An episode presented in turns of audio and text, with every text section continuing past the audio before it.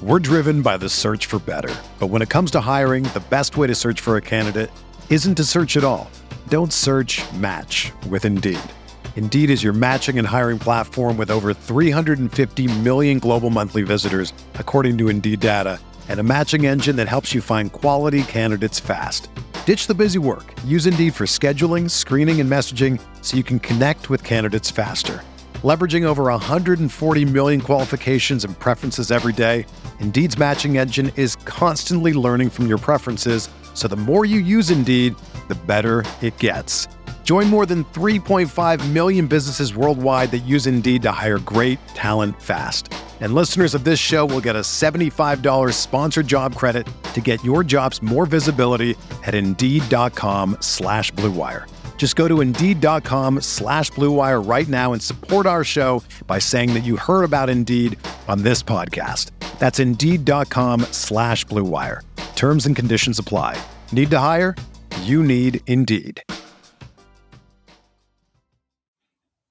It's the True Faith Newcastle United podcast. Newcastle United 3, Burnley 1 on Saturday night at St James's Park. It's lovely to win a game. It's lovely to talk about football. Three points in the bag, and you've got Alex Hurst, Chris Shipman, Norman Riley, and Charlotte Robson to talk it all through with you on this True Faith podcast. And we're going to jump straight in, and I'm going to talk about a little bit of positivity myself. I thought the performance was was good. Um, I did. I thought Burnley were bad just like West Ham were a few weeks ago. But you can only beat what's in front of you. And after a pretty torrid week for the manager and the fan base, because we're the ones who have to watch this stuff, uh, it was a really good end. We have two weeks ahead of us before the Man United game. Man United, in my opinion, eminently beatable, and I really hope this is the start of something better. It has to be said, and I said it myself on the pre-season preview podcast that we did with Craig Hope, that Bruce needed to start the season well needed to get off to a good start with the kind fixtures that were afforded to him before this Manchester United game. And we've got seven points, just the one shocking defeat that we had.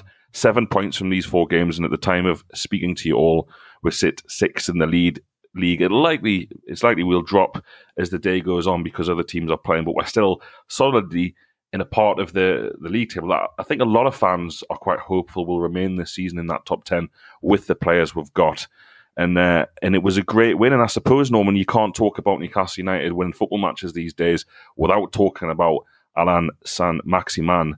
Um, just how important was he last night's win for you, mate?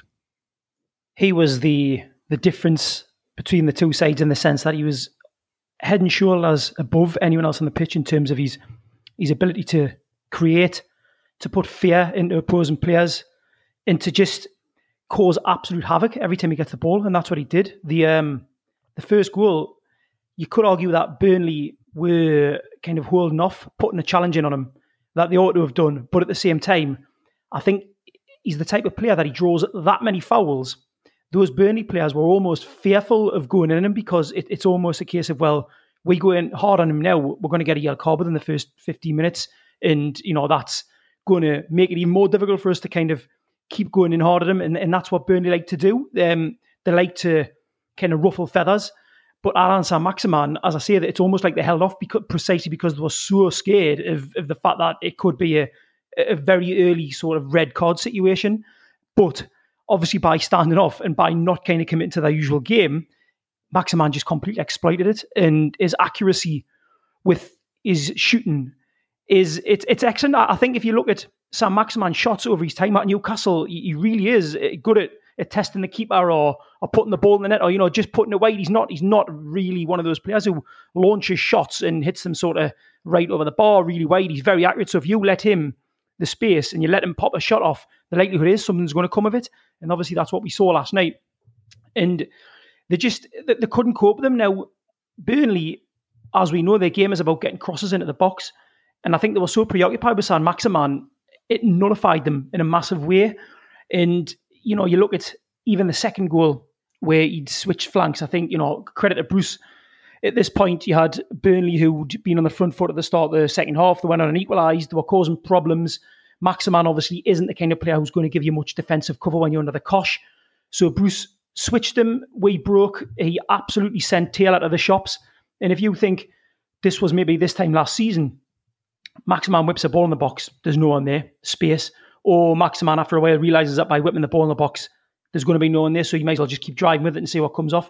Yesterday, he knew that way you've got a centre forward who can read play and who can get himself in the mix in Callum Wilson, and he put that ball across, and it was just, I mean, it was absolutely perfect. The ball, that kind of ball across the six yard box whipped in is is so beautiful. It is absolute bread and butter for strikers, and now we've got a bread and butter striker in Callum Wilson, and um, I just just brilliant. ASM was excellent last season on occasion, but he can be even better this season precisely because he's got an actual target man centre forward up front. So just yeah, brilliant to see. And um, my favourite part of, of the whole ASM performance yesterday was Sean Dyche's comments after the match. Um, he was asked about him and he said, Allan Saint-Maximin, he was a handful. Well done, him. I'm really pleased for him. I think there was a bit of sarcasm in there.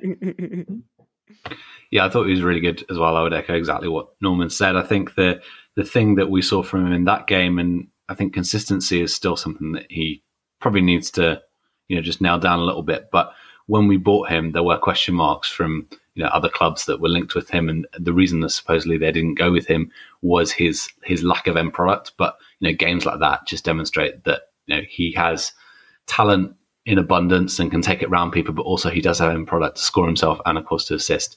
Um, yeah, so it was a it was a fantastic performance. I would agree. I'm going to quickly come in on the inconsistency element of of, of Allan Saint-Maximin's game. This is the, I guess this is the the general consensus. He needs that consistency to his game. I would counter that slightly and say, well, let's look at him last season. How often was how often could you actually see? Well, he was inconsistent, and also you have to factor in the fact, you know, the, the the reality that he didn't have a centre forward last season. So he he might have a poor game, but actually a lot of it might have been to do with the fact that he's he's making these runs, he's taking on people, he's perhaps putting the ball in the box or he's holding on to it too long, precisely because there isn't anyone in the box to do anything if he does try and put a cross in. So in terms of his levels of consistency, I think that will come naturally just merely based on the fact that he's got a he's got a centre forward up top to um you know to to use to use. I think the only time I've ever sorry, I've just butted in. I think the only time I've ever like que- I, I don't think I've ever questioned his consistency. I think sometimes so much is um is put on ASM's shoulders that he gets tired, but I think he's is, is consistently quite good. so I don't know. I, I I didn't realize that that was a criticism being leveled at him. I think I think the fact that he is starting more consistently and, and, did also after Project Restart after lockdown, adding goals and assists is a big deal. Um, you look at him yesterday, and, and you know I think the accusations put his way, particularly on social media after the Brighton game, that he'd phoned it in a little bit. There were accusations, you know, he, he didn't play against Spurs last week and we didn't have a shot. So there is there is clearly, uh, you know, there was issues about consistency. There was issues about end product in particular. Some fans, particularly at the start of last season when he was new at the team, suggesting that he was kind of great up until where it mattered, the penalty box. But he's well and truly put that to bed. And that goal that he scored yesterday, you know, I hope he has it photographed and put on the mantelpiece at home. If people still have mantelpieces these days, I don't know. Put them in houses, but um, basically, Burnley had three defenders with two in front of them, and all five of them bought each feint every single time. It was like some sort of weird thriller dance routine, moving from side to side, and from to to like hoodwink or as Norman said, send to the shops as many defenders as that. It's quite something. There's, not many players in the Premier League who could do that, and I suppose one of the problems is as a fan at the minute. Norman alluded to Wilson there. Without St. Maximin and Wilson, you, you start to panic a little bit. But you know, we can we can worry about that as and when, and hopefully never if it happens. I thought Mark Douglas made a really good point today on um, on his Facebook page. Um, the fiver, I got the fiver mark. Thanks, it came in a post last night. Um, we can enjoy St Maximin because, unlike a lot of his um, countrymen who came before him in the past ten years, every time a player had a good game, they'd be on French TV or French radio or speaking to the newspaper or the or, or, or more probably realistically the agent would be and talking up a move, talking up a Champions League club, talking up fucking Arsenal. Um, we don't get that from him, and that's credit to him and the people that represent him. And I, am not just trying to dish out phony credit here, but it does genuinely make it more invo- uh, uh, enjoyable. And I totally agree with Mark that this summer, um, probably in normal circumstances, would have seen you know constant speculation, quotes from the player, quotes from the player's family, his agent, and you know, it, it, it, makes it less enjoyable. But the fact is, we can enjoy him for being a Newcastle United player because none of that's there. You're not kind of thinking he's doing this to move on. He's doing this because we're a stepping stone club, and, and that might well come because if a top club comes in from, you almost don't begrudge him or any player the opportunity to move away from Steve Bruce and Mike Ashley's Newcastle United. So it's great. So I love him. I thought he was fantastic last night. There is an over reliance on him. That's what happens when really, really good players come into your side. And for all the uh, all the credit that has been taken out of Steve Nickson and the scouting department's bank account for for Joelinton, St Maximin at like between sixteen and twenty one million pounds is probably one of the bargains of the Premier League in the in the past two seasons, Charlotte. Yeah, just two two points. Firstly, if you said if a top club um, comes for him, well, where we're one of those now, so he doesn't need to go anywhere.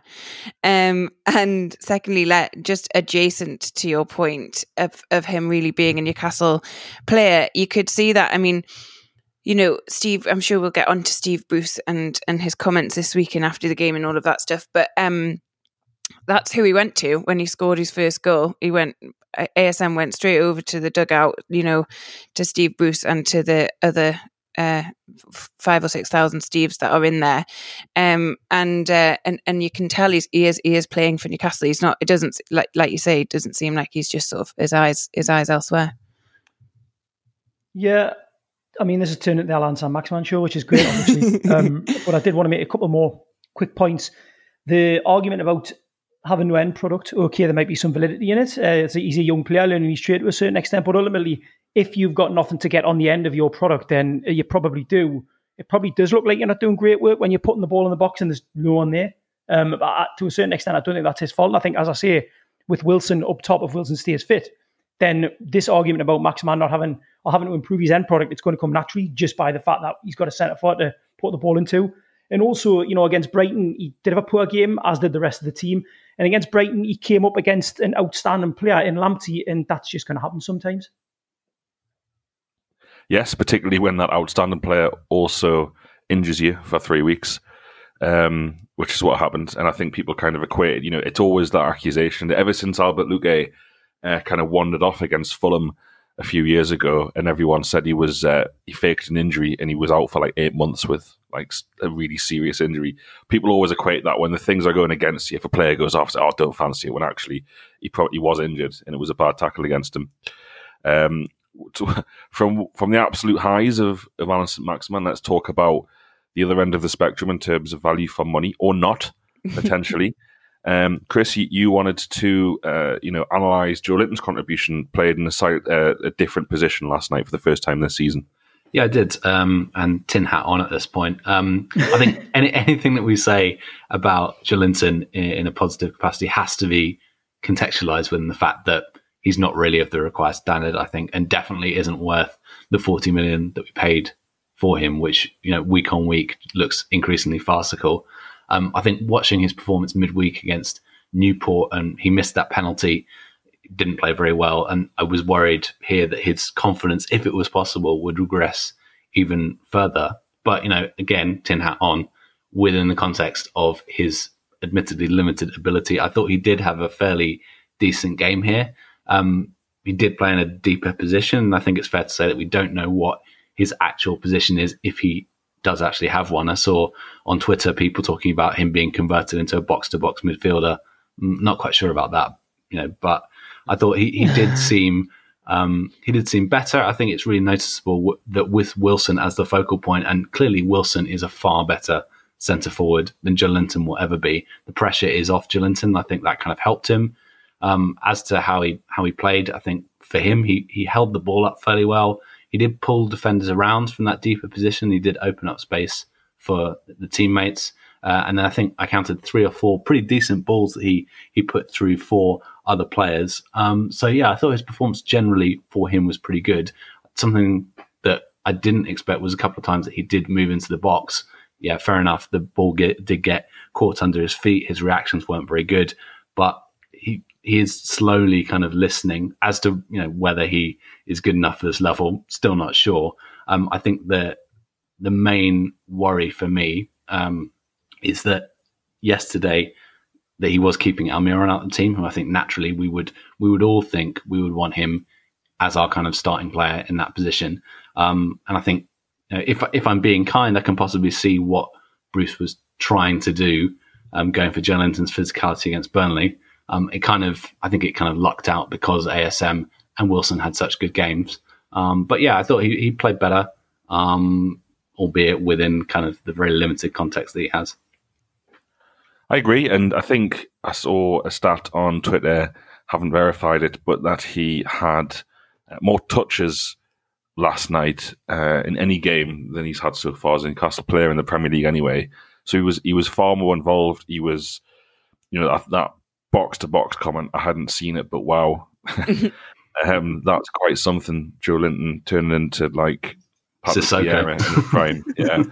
um, but uh, yeah, he, he, certainly was around the pitch. He was more mobile, and he was he was willing to do a bit more running. It's weird, isn't it, how he's almost played in this number ten role, whereas your typical number ten isn't a six foot two, you know, quite muscular centre forward.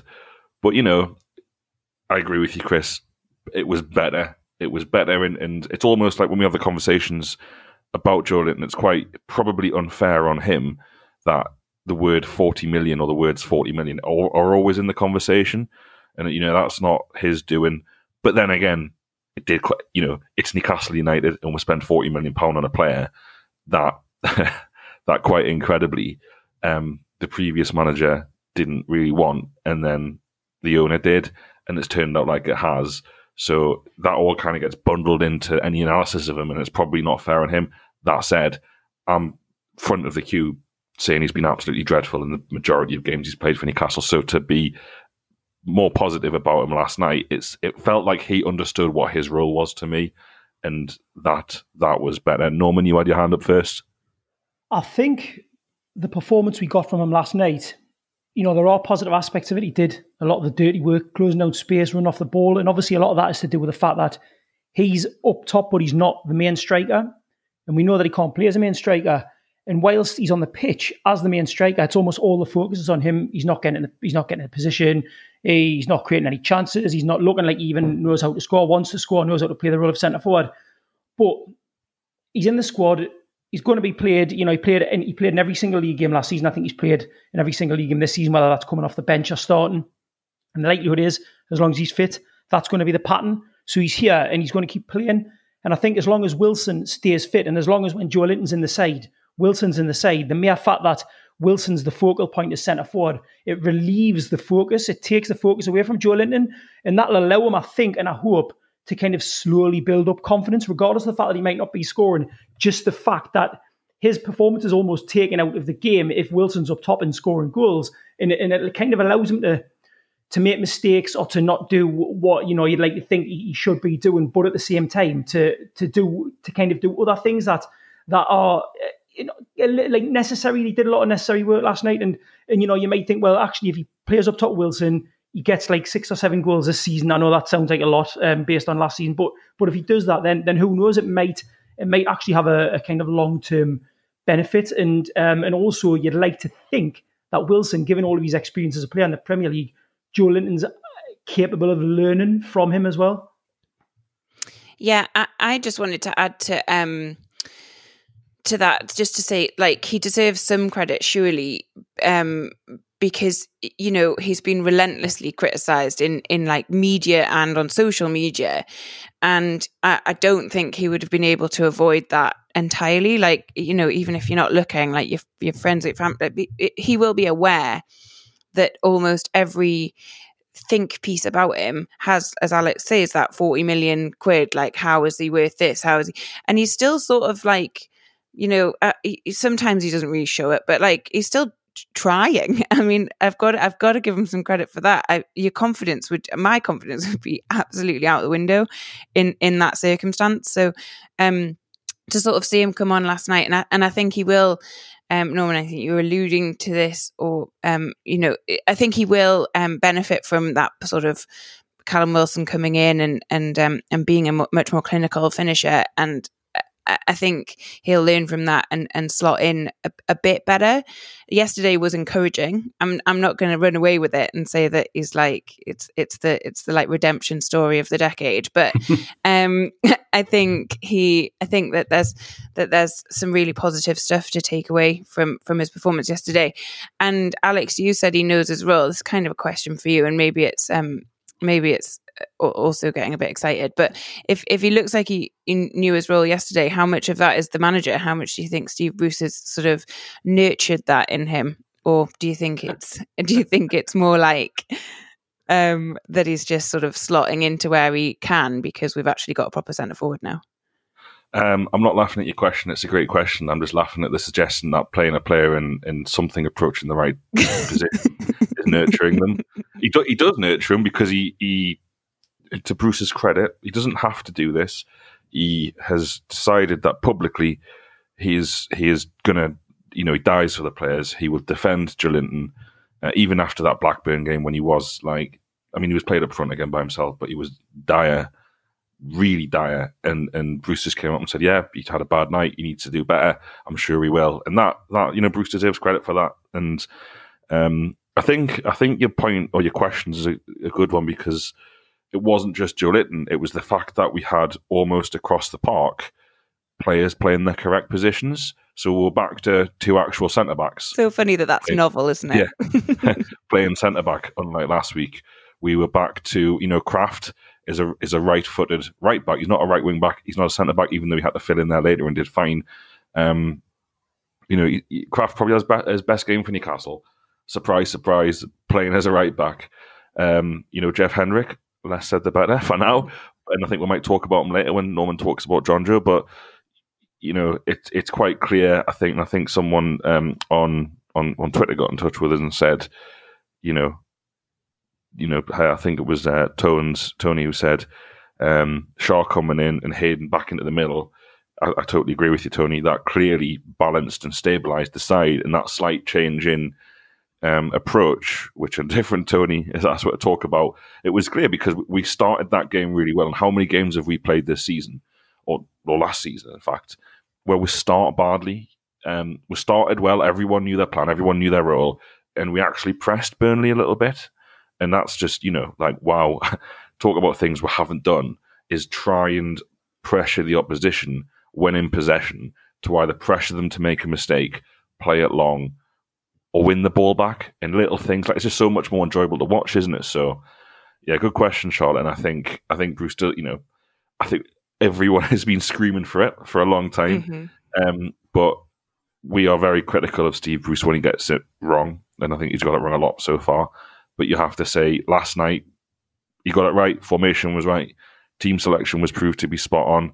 Um, substitutions were okay, and you know what? It was a good win against a bad team. But we said the same against West Ham, and West Ham have been pretty good since. And at the time of recording, find themselves 2 0 up half time at Leicester. So they aren't, you know, everyone said after we beat West Ham, um, West Ham, they're getting relegated. They're 100% getting relegated. Well, if they win this, they'll be up to up to eighth. And they played really well at Arsenal. And, you know, the same thing, you know, Burnley, every time we play Burnley, everyone talks about how bad they are. And I've done that. Burnley lost two of the last 16 league games, I think, at the end of last season. And yeah, they might have a, a difficult season this season, but there is a little bit kind of that, all right, we only beat the shit teams and all that kind of stuff. Well, time will tell. Yesterday was a really good win. It wasn't perfect from start to finish, but what, you know what team, particularly Newcastle United, are ever perfect from start to finish, and uh, and credit where it's due, Chris.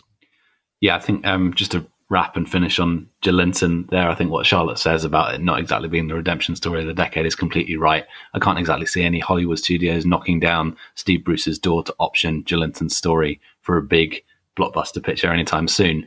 But I think what he did do yesterday, and hopefully we can see a little bit more of, is okay, he's never going to be good enough to lead the line and definitely not as good as Callum Wilson. However, I think what he could do is play himself into the position, and this is damning with faint praise, isn't it? playing himself into the position of being an option elsewhere around the pitch. And in that deeper role, he seems to be um, better. I think you know, what I would say, uh, and this is pretty damning, isn't it, that even a kind of a Joelinton playing like this, I would rather see him in the starting 11 anywhere than Andy Carroll. Oh, Who, who would you rather as a box to box midfielder, Carroll or Joelinton? To be fair, Carroll spends most of his time in between the two boxes, Yeah. doesn't he? Just It is box. Probably more. New position, Work. box. Yeah. Just stays on the Um, box. yeah. Um, right, Charlotte. We'll just mention Steve Bruce there, the B word. The B big word. man, Steve, Steve Bruce, who has who has dominated conversation ever since the takeover collapse. Really, it's dominated the conversation amongst Newcastle fans. Has been Steve Bruce's performance and much of what he says, which frustrates a great deal of fans, myself included. What do you want to say, Charlotte? Yeah, I, I was actually quite keen to talk about Steve Bruce's comments in the run up to this game and um, and his press conference on Friday, I think it was. Um, because he was very upset. He was very upset, Steve Bruce, and and you know I'm guilty of, you know, the pylon. I think I'm guilty of being part of the pylon. I did not um, instigate it. I don't think, but uh, but he was very upset about the comments about him being lucky. Um, and you know after Spurs, I think, or after it was after Newport actually. I, I tweeted that, he, I, like Ben said last week, I'd love to know what he thinks the lottery numbers are going to be because he's clearly the luckiest person in the world. Um, well, he's come out and specifically said that he finds that insulting. Um, that he uh, he keeps trying to improve us, that he keeps trying to move us from this back five to a back four, and um, X, Y, and Z, and and and that you know all of a sudden we have to think that we're Liverpool, which I don't think I've ever seen anyone say. Like I, I've I've not seen any person on social media or in my life say, "Why isn't Steve Bruce getting us to be like Liverpool now?"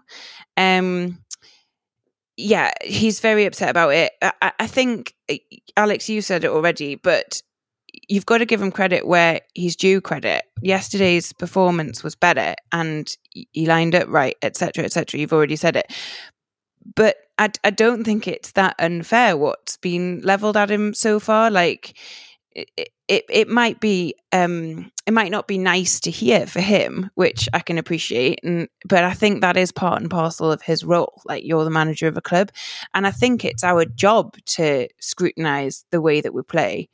Um, yesterday was really, really encouraging to me.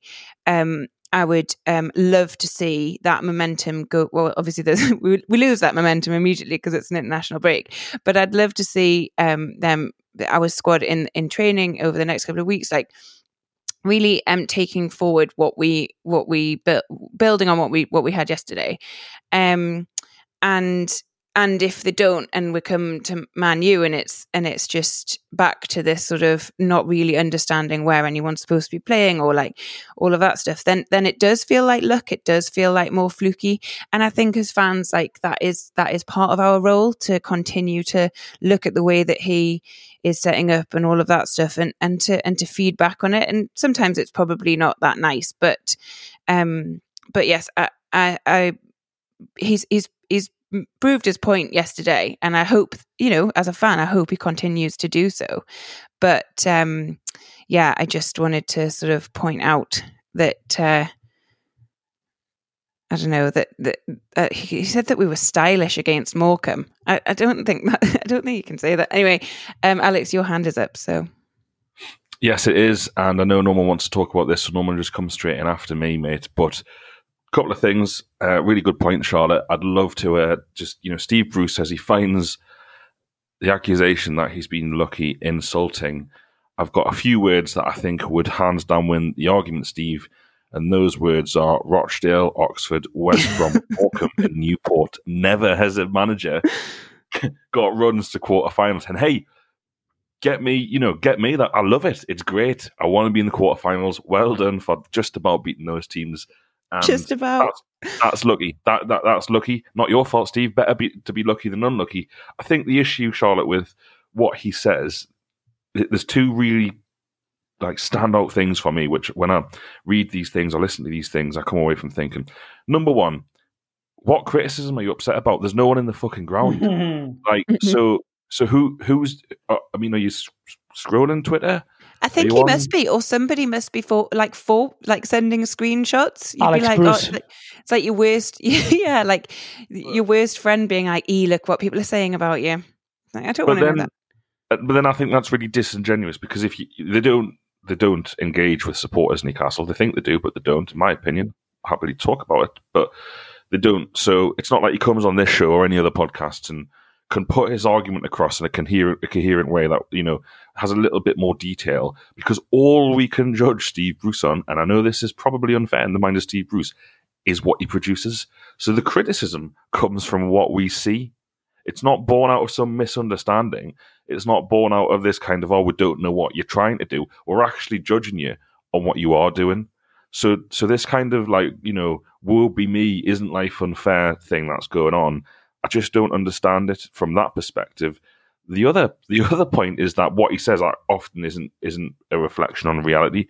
So, for example, um, you know, he says that he inherited a team that um, you know could only play a certain way, and he's trying to change it. Well, we only played that way from December to April, pretty much of the last few five months of Rafa Benitez's reign here. So for the vast majority of time before that, the lads played in the back four. In addition, if that if that five months was so ingrained in the side, then you've been here a year and you've had three transfer windows. What's he signed? Twelve players, thirteen players, mm-hmm. handed out seven new contracts. we like, yeah, I think we talked about that. Sorry to butt in to you. Like it, a lot of these players aren't the old players. They're not conditioned to play the old way. Yeah, exactly, and they never were because it was it was such a short period of time.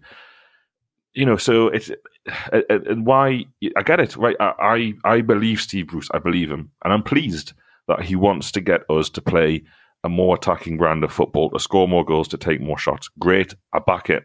Do it. Please do it, Steve. The issue is then how come we've got defensively worse? How come we have less shots? how come we play more long balls? How come we can go to Spurs and go to Man City and play Liverpool and, and, and play these teams, and then you just see a return to the previous formation, but almost worse in every department? So I don't think any of that criticism is unfair. The great thing for Steve Bruce, the beautiful thing for Steve Bruce is he's the manager, not me, not you, Charlotte, not you, Norman, not you people listening. He is the manager. He is the one who can affect these things in a way which we can't. So I wish he'd just shut up about these things. I wish he'd bring people together. And, you know, he did what he had to do last, last night. Let's be clear. Let's give credit where it's due. That was a big game for him in this football club, and he won it convincingly. And I'm pleased he did. He deserves credit for that. But as a fan, I wish he would spend less time worrying about the analysis of the job he's doing and just get on with the job because whatever he says, um, it won't take away from the analysis of what he actually produces. That's what's important. It's important for the players and it's important for him. I feel like he does himself a lot of damage. And I would love to know who is analysing or working with them at the football club before these press conferences and saying, you know what, you know what we need before this game? It's a bit of a rallying cry. It's a bit of a roll in this together. It's a bit of, it hasn't been good enough, but we're really keen to put amends to that and, and we're going to do that rather than incessant whining about opinions. And I just don't understand it. And, and it's something that you don't really see from other managers at this level, Norman. I absolutely reiterating what you're saying, really. So I'm sorry if this sounds like repetition, but mine's more of a focus on the post match comments. Now, we've just outplayed Burnley, put in a really convincing performance. Everyone's happy, good goals. Bruce has answered any kind of doubt as to a certain extent. You know, yes, it's only one game, but ultimately we're on seven points from a maximum of 12. You know, you, you can't look at that as being anything other than on paper good. So rather than just kind of walk away. Bruce, rather than just walk away and, you know, kind of do his talking by producing results, which is what last night was, right? After the match, he said, Tonight we have quietened a few for a while anyway. We have tried to be more expansive. It goes up and down so quickly. That's Newcastle. Like, I read that. So the high you've won in a game, on, on immediately reading that, it, it just kind of takes away a bit of the gloss because you're thinking, why? Why do you need to do that? You're the manager of this football club. Fans will undoubtedly express their frustration. Uh, you know, there's none of them in the stadium expressing their frustration, as you've already mentioned. So whatever it is that you're picking up on at the moment, it is through kind of secondhand news that people are giving you, or what what journalists are challenging you on, let's say, and then to come out and say that, you know, we've quietened a few down for a few for a while anyway. It's it's kind of almost like a, a kind of told you so by a child, and it's really annoying. Um, and it's unnecessary. And I think he would garner more respect and he would endear himself more to the fans if he didn't come out with these preposterous statements after a match to kind of to show that he was he was wound up or he's in a huff or he's annoyed with people. Um, and obviously, we've seen the deterioration in relationships with fans at Aston Villa and Sunderland, where you know once once the fans' relationship with him started becoming a, a kind of personal bugbear, everything went south quite quickly. And I, I, you know, we don't. Who wants that to happen? You know, we want to see a successful football club, and and I think as well the last part of the sentence, that's Newcastle. For me, that's that is that is buying into the, the narrative constructed around Newcastle United fans that we're unrealistic, hyperbolic drama queens, and that we expect something that we should never expect. And he, as the manager of the club, by saying that, is actually reinforcing that myth. How is that going to endear to any fans? It's not, is it? I do, I do wonder if in some kind of parallel universe where we weren't in this pandemic and we were all able to go to the matches and would have been since March, I do wonder if he would be resorting to this kind of sniping behavior. What what Alex was saying a minute ago about, you know, why is he not kind of focusing on rallying cries and unifying people? I wonder if if the ground was full, we've all been there when it's been, you know, pretty bad atmosphere, you know, potential to turn toxic. Um, and I do wonder if putting in some of these performances that they had put in since March, there might have very realistically been the risk that the crowd might have turned. I wonder if if the crowd was there, would he be more likely to kind of be, you know, trying to unify together? Is it is this a to a degree a symptom of not having to worry about keeping the fans in the ground on side? He can gloss over that and fixate on something as a sideshow. I don't know about that. I, I, I feel like I feel like he's quite a defensive man from the comments that he's made. So if if the crowd was in the ground and if it did turn against him a little bit, then I feel like he would go he would sort of go on the a very defensive sort of I think it would be similar. My um my point that I was going to make just about his comments after the match because I really want us to be like, you know, not not I want us I want some fairness and and and we won yesterday and we're six and and, and he does he does deserve some credit for for some of those points anyway. Um uh, but the the comments that Norman that you've you've talked about there, I, I felt like I felt rather than being like God how petty or whatever, I felt more like, oh, what a shame because your squad's just put in a really great performance, and um, and you're sort of um, framing it in this like, well, we've shut some people up now way instead of being like, weren't they bloody brilliant? I've worked really hard with them and I'm really proud. Mm-hmm. Like that, I feel like that would, I don't know, that uh, that felt like a missed opportunity to me for him to have um sort of sing the praises of, of his squad, really, who I think did, you know, Burnley aren't a good side, but we worked really hard yesterday. And and they do it for him. So I don't know. That felt like a shame to me. Chris, you wanted to say something else? Uh, yeah, just on the kind of praise element, uh, understandably, the kind of forwards have, have gotten the lion's share of praise, both from fans and also from Steve Bruce. Um, just if we're talking about praise where praise is due from the manager, I think particularly Fernandez, but the defence, which was a patchwork defence yesterday, as we saw with Schär going off, and you know, obviously we don't have a lot of centre backs at the moment, but you know, I, I, thought they did really, really well, and to cope with a player like Chris Wood, who has previous for scoring against us, Burnley are not a good side, but they do offer a threat. So, yeah, if he's going to give some give some praise, I think it would have been nice to give a bit more um, of a positive review of the defence as well. Definitely, and, and good points made. And, and, Charlotte, I think I think you've hit the nail on the head there. That not you know what what Norman is saying. I agree with that, but you know why why take away a little bit from from what was a really positive night for the vast majority, if not all Newcastle United supporters. And uh, Norman, just to make you feel a little bit more depressed, uh, you know, I've been in the same room as as Steve Bruce's bosses when they also talk about the kind of well that's Newcastle that's what it's like here only at this football club type thing. They all buy into that which is really shit but never mind that. Uh, Norman you wanted to talk a little bit more about just just how well the team did and Steve Bruce did I suppose in in stopping Burnley what Burnley do so well against a lot of teams and have done so well against us in the past. Aye completely positive. Um Bruce got it right. Bruce and his coaching staff got it right. They stopped Burnley doing what Burnley do, um, and that is whipping crosses in. Adam mentioned it on the preview podcast for patrons about how many crosses are put in against Southampton. So you look at the individuals in that side, the, the people who predominantly cross the ball from them, it's McNeil, Taylor, and Bardsley. Against Southampton, McNeil put in 13 crosses, Taylor put in six, and Bardsley put in six. So what's that, 25?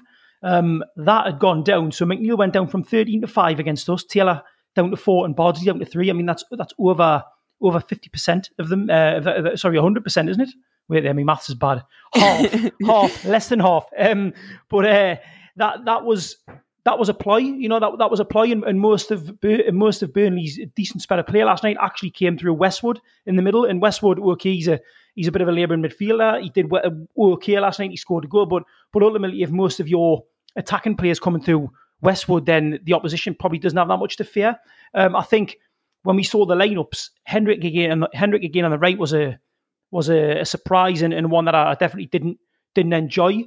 And you know, we saw I suppose early on, Hendrick did keep drifting inside because he's naturally a centre midfielder. However, what putting them on that side did was it it enabled somebody there to do a, to do the graft to close the space down and to kind of almost stop McNeil and Taylor finding those gaps to to get to the byline and whip crosses in, and it, and it worked very successfully. Um, and the other thing, the other fear was that when Burnley did get the ball in the box, it would be difficult because Darlow isn't a, a brilliant goalkeeper when it comes to coming out and claiming the ball. But Darlow won seven from seven of his aerial battles yesterday, which is which is excellent.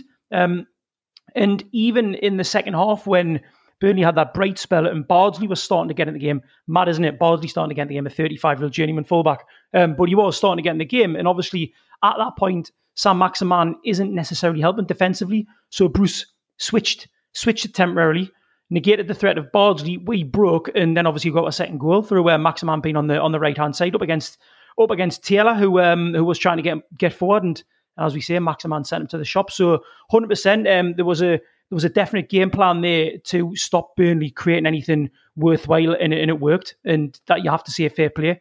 Excellent. Chris? I think the other thing, what Norman says is all completely correct, and I, I, totally agree with. The other thing that I think was seemed to be a noticeable tactic, and I guess it was reflective of the conditions as well. But every time the ball went anywhere near Nick Pope, um, you know, Wilson in particular, but you know, a lot of pressure on him, and we nearly profited a couple of times from that, and then obviously got the penalty, um, you know, later on through through Fraser. So that that did seem a bit of a concerted tactic to whenever Pope had the ball coming into his feet, it's clearly not what he's confident at, and that's the where the questions are about him being in the England squad. Um, it did seem a tactic there, so bang on again. Yeah, I mean, on on Darlow quickly, uh, Mark Corby, um, True Faith regular, called it off air. Well, he's not on air, it's definitely off air before the show. um, Karl Darlow is going through Steve Harper syndrome. That he'll rarely play for Newcastle. He'll come in and do okay, and then for some mental reason, uh, loads of people will call for him to be in the England squad when he's not even the first choice keeper at Newcastle. Um, I'm really pleased Darlow's doing really well. I didn't doubt him as much as a lot of people did, I think, but uh, he's you know he isn't Newcastle's best goalkeeper, and hopefully Martin Dubravka will be back soon. Norman. I just wanted um, Chris mentioned uh, Nick Pope. Then I just want to thank him. It was fantastic his display yesterday. Um, I think uh, I think the Pope John Paul II was an actual goalkeeper back in Poland during his younger days. And I he think was, yeah. even though he's no longer wow. with us, you know, he's in heaven. Um, I think he would have been more effective in the six yesterday than, than Nick Pope. So uh, the dead Pope John Paul would have been more effective than Nick Pope yesterday. So thanks for that. You wanted to talk wow. about Jonjo Shelvey Norman? Oh yes, I did, didn't I? Um, so, uh, Shelvey, uh, sorry, I just had visions of John Pauling goal for um, for Burnley, and it was it was spectacular. But um, Jonjo Shelvey yesterday, that was the the game that we get from him when post match everyone's like, oh, that just underlines Shelvey's importance to say he was excellent. He was excellent. This was, you know, that, that performance, that sort of one in five, one in six performance we get. The, the opposition were ideal for him. They didn't push him back, so he had that kind of space to work in, and, and it paid off. Shelvey was excellent. Um, Newcastle completed just over 300 successful passes, and he completed on his own 20% of them. Um, 61 successful passes, the top NUFC player on the pitch doing that. He had more touches than any other Newcastle player, and he was he was great. And as I say, when when Shelvey has a good game, it tends to mean that Newcastle does all right. And yesterday was the kind of perfect highlight of that. He um, he was he was excellent, and obviously I think he was also provided with really good kind of running um, by Hayden. And I thought I thought Hayden was Hayden was good as well yesterday. Complete just completely stifled Burnley, and as I say, freed up the space to allow Shelvey to to do what Shelvey does best. Lovely stuff. I totally agree, and you know, a good day all round. One slight you know, I wouldn't call it negative, but you know, Jeff Hendrick on the right, I'm still not sure of it myself. Uh, I think will be far more balanced and far more attacking. But you know, he does a lot of the dirty work. He's full of running. He's full of energy. He, he gets a lot of tackles in, uh, and he did score a really good goal against West Ham. So he's still got that in the bank for now. Um, but yeah, I think that just about does it this week. Um, for the True Faith podcast. Thank you so much to everyone for listening. Charlotte, you have a special announcement for the listeners. I do. Um, I am up for election to the Newcastle United Supporters Trust Board this uh, year. Um, it was announced last night. If you go to um, nufctrust.co.uk, um, my statement is up there for you to read. Um, I am on Twitter at Charlotte Hope if you want to ask me any questions or engage with me there in any way. I'm very nervous, but I'm very excited about the opportunity. Everybody else on the ballot is um, I either sort of know of or have read their statements, and I'm very impressed. So it's it's stiff competition, and any one of those people would be, I'm sure, brilliant on the board. But I want it to be me, so I would be really grateful if you considered supporting me in the upcoming election.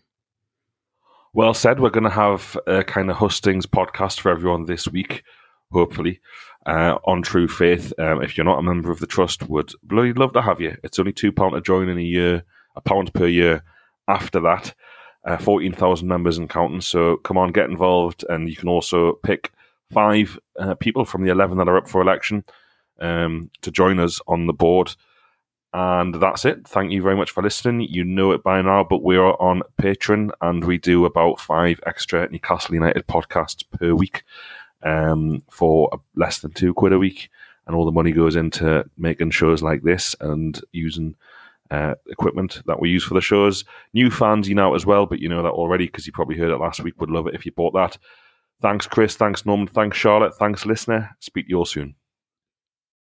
For the ones who work hard to ensure their crew can always go the extra mile, and the ones who get in early so everyone can go home on time, there's Grainger, offering professional grade supplies backed by product experts so you can quickly and easily find what you need.